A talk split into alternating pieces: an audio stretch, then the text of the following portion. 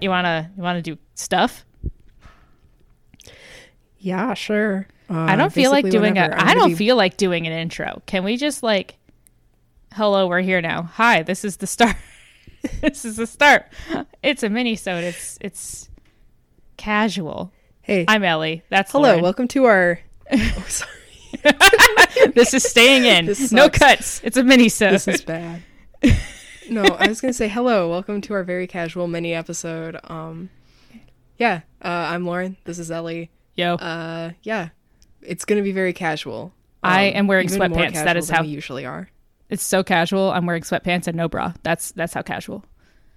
Uh, I'm wearing leggings with pockets. oh hell yeah. Uh, I I want to tell you about a cool lady. Can I tell you about a cool lady, Lauren? Yeah, I that that is why I'm here. I was trying to I make don't it know like a I thing. I was trying to make I it like didn't a. mean to make it. I didn't mean to make it sound like I didn't want to fucking be here. Too late, you've done it. So I'm gonna tell you So about I'm sorry. a lady. I'm sorry. I really want to hear.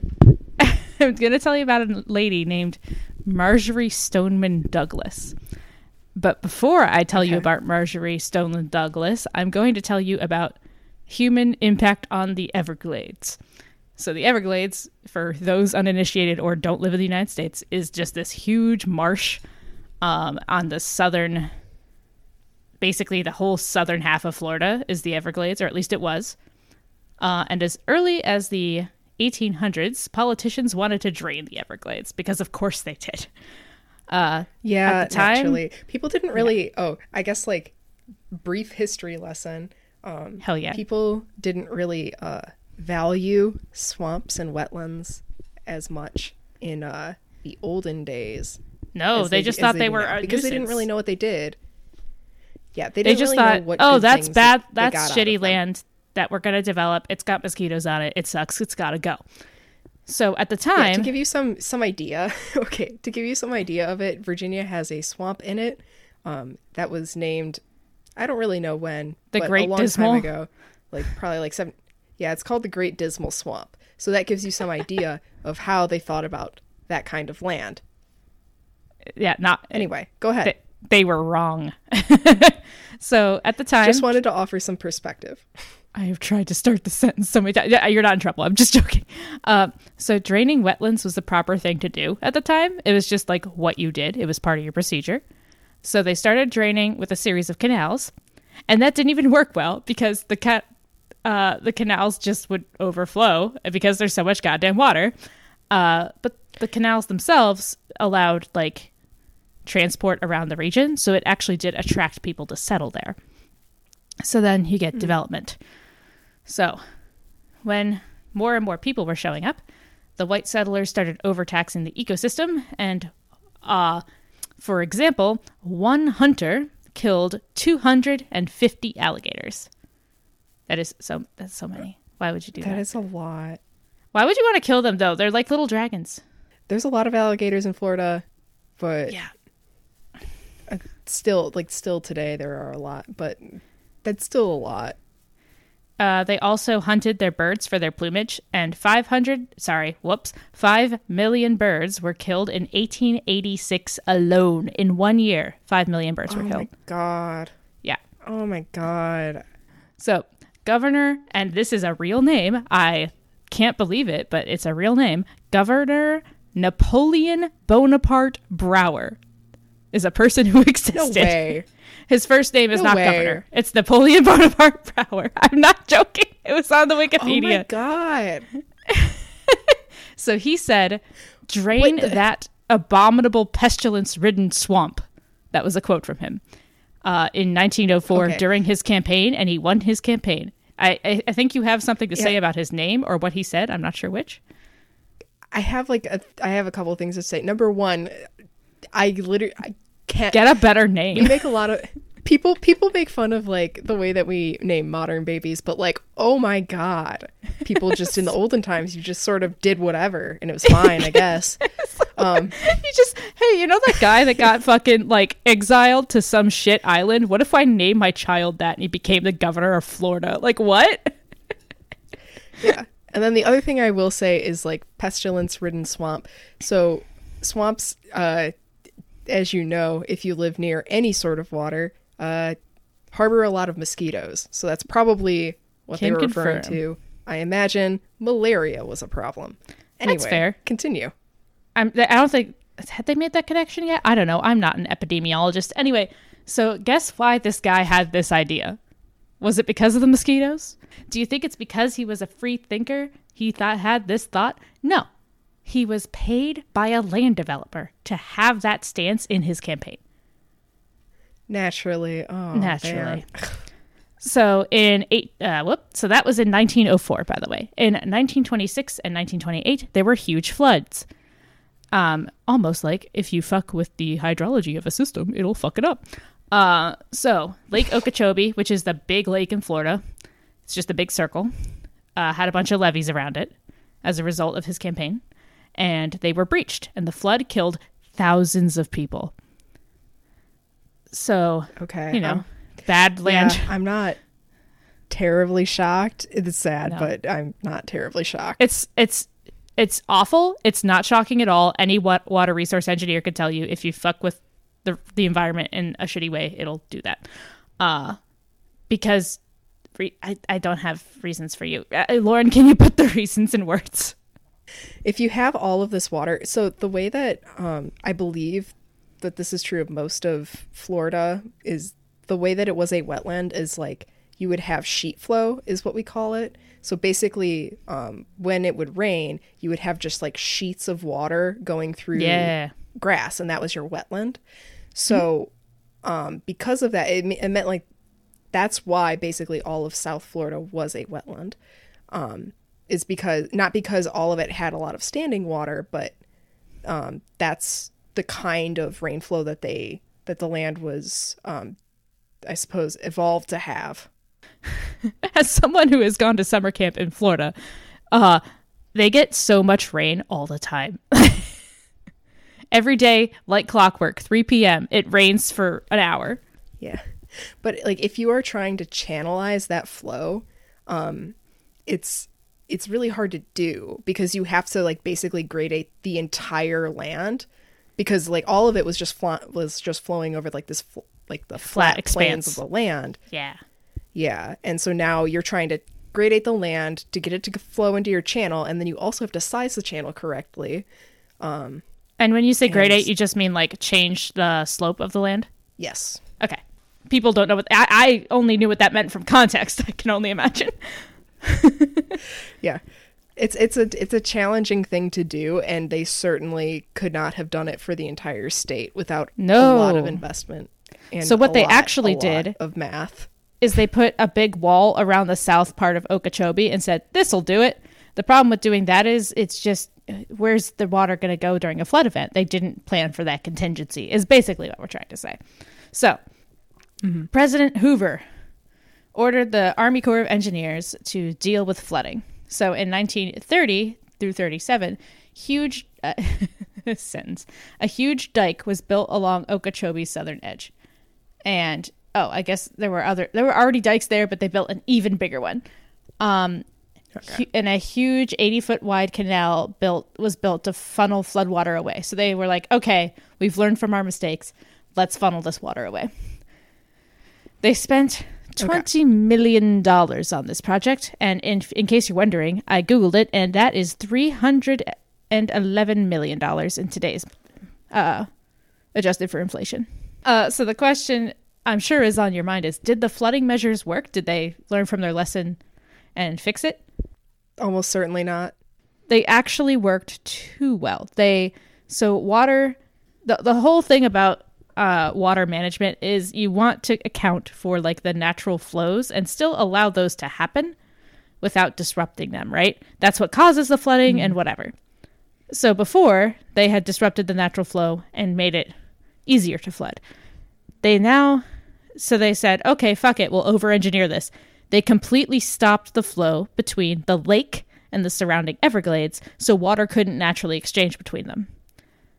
And that just meant that the area around Okeechobee turned to complete dust. Peat turned to dust is a quote I have in my notes. Um, And so there was a huge drought in that area. I didn't realize that. Like, I guess it makes sense that Okeechobee would have been like right up on the peatland. Is Yeah, is that what that's called? I, I guess. so there was this whole thing where it basically went super dry in that area. There were fires. Uh, 100. Sorry, I keep saying 100 when I say when I mean to say 1 million. 1 million acres in 1939 alone burned. Jesus Christ. Yeah, Well, I mean, so- peat's good fuel. It's true. It's really good at burning. It has like one job. Basically, the government can't stop fucking this up, right? Enter our hero, Marjory Stoneman Douglas, who I will now refer to as Douglas, and not by her first name because that is sexist, and people need to stop doing that. Uh, it's a thing. It's a thing in academia and articles and stuff. Anyway, some background info on Douglas.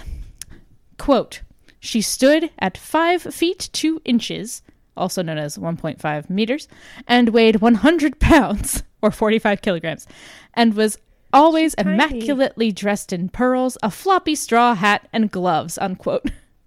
I immaculately in your floppy straw hat.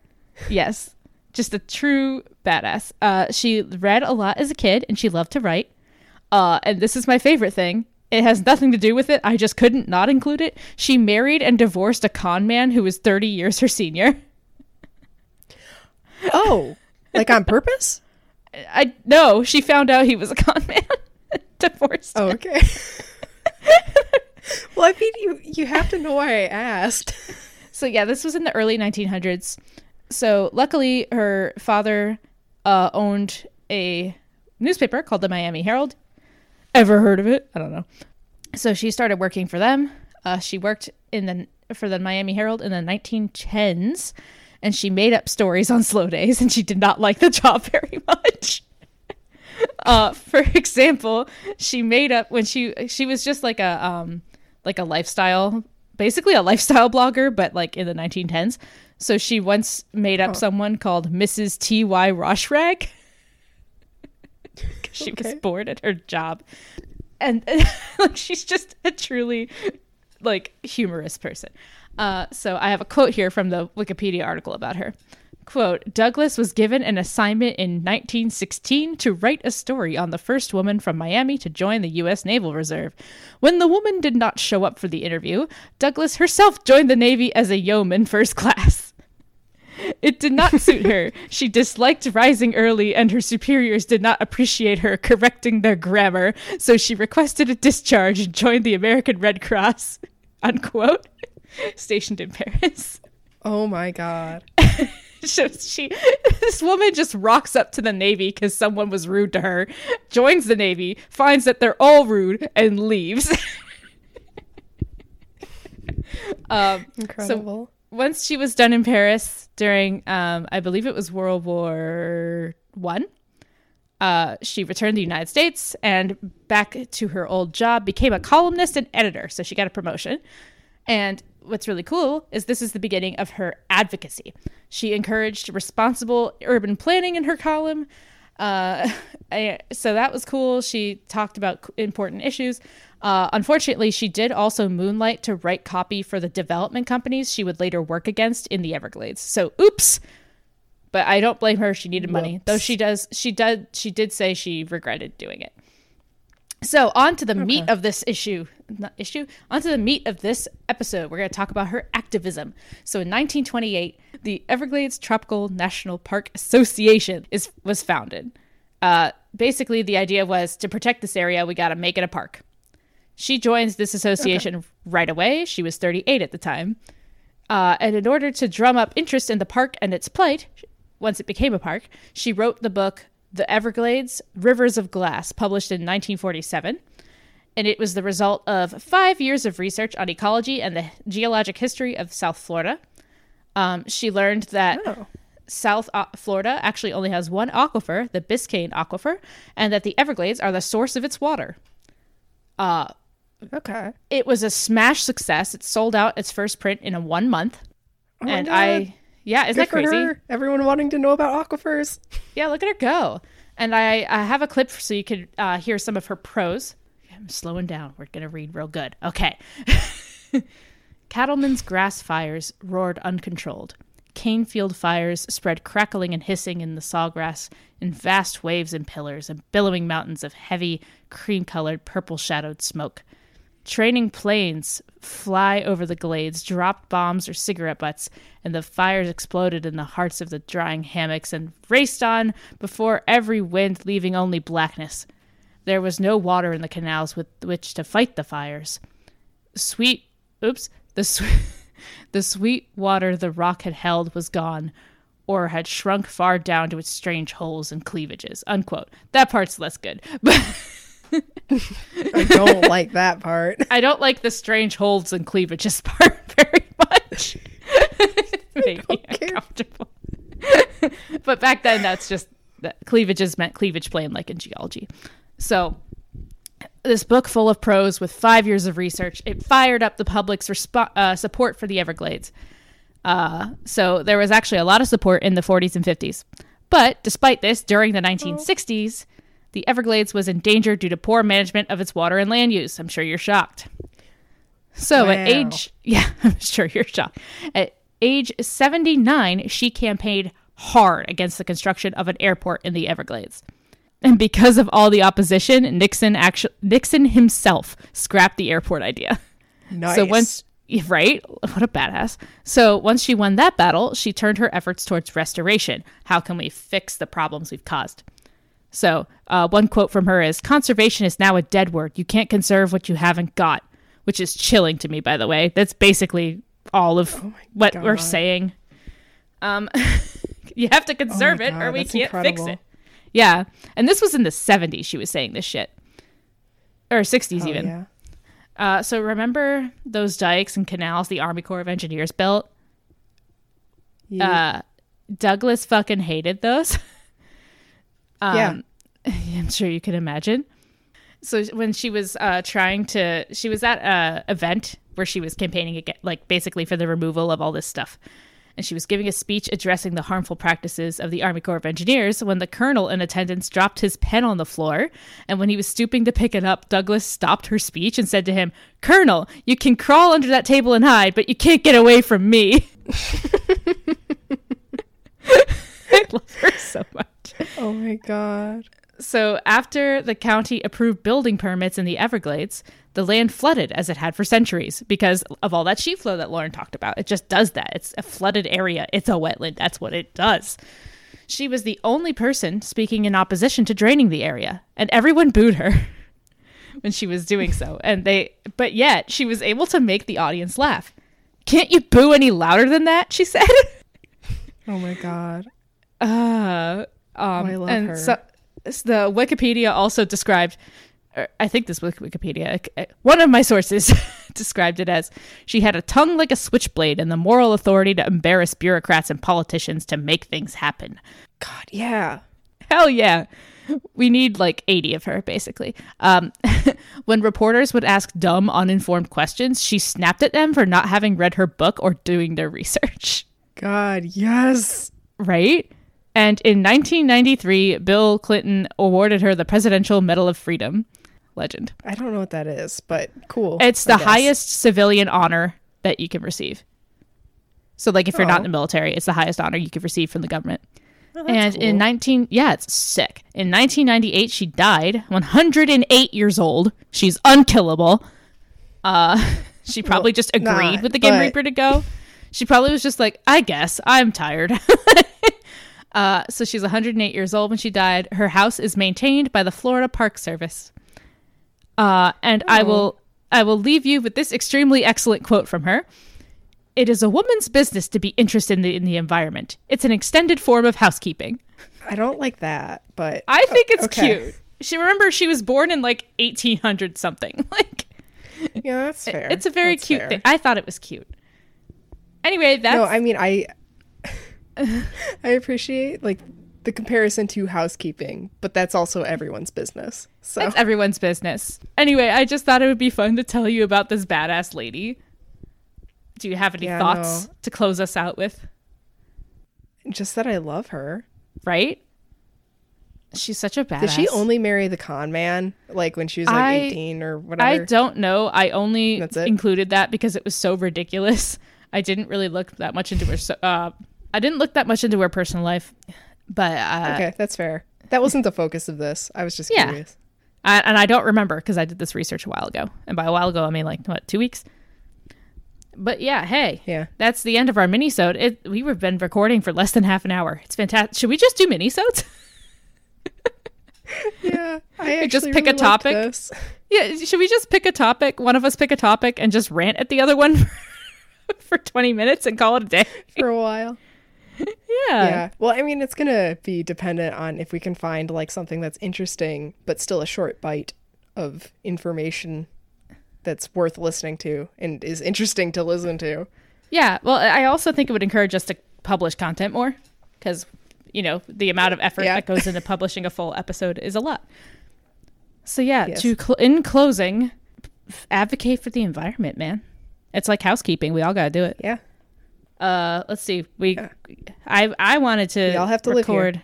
Yeah, we. Uh, I'm one of the idiots who lives here. Hey, thanks, thanks for listening to Speaking for the Trees. Our logo is by Tyler C. Hurst. Thank you for making that for us. Uh, it's he's just Tyler C. Hurst on social media. What else we got? Music's by Kevin MacLeod. All music's by Kevin MacLeod. He's the only musician, honestly. Yeah, really. I don't the other know what goes in an people outro. That's really it. We we had it. We had like a thing that we said. I don't know if you still want to do it. Yeah. Well, I don't remember it. It's thanks, Thanks for, hanging, out out. with us. yeah, thanks for hanging out with And me, our- and Lauren, and our best friend Earth. we can't come up with We're anything better. keep that outro. We're still gonna go- keep that outro. It's We're too lazy to come up with something better. No, I will never give it up. It's perfect. okay. And finally, uh, bye, and I love you. Thanks for listening. Lauren, you want to tell the audience that you love, Love you. Love Earth. love you, love her. All right, good enough. I'm going to hit stop on my Alright. recording now.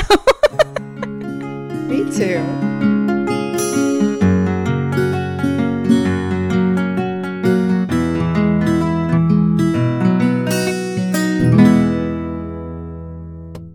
Remember what we wanted to record, you guys. You can follow us at Trees Speaking on Instagram and Twitter. We never post on there, but you can follow it if you want. Okay, bye.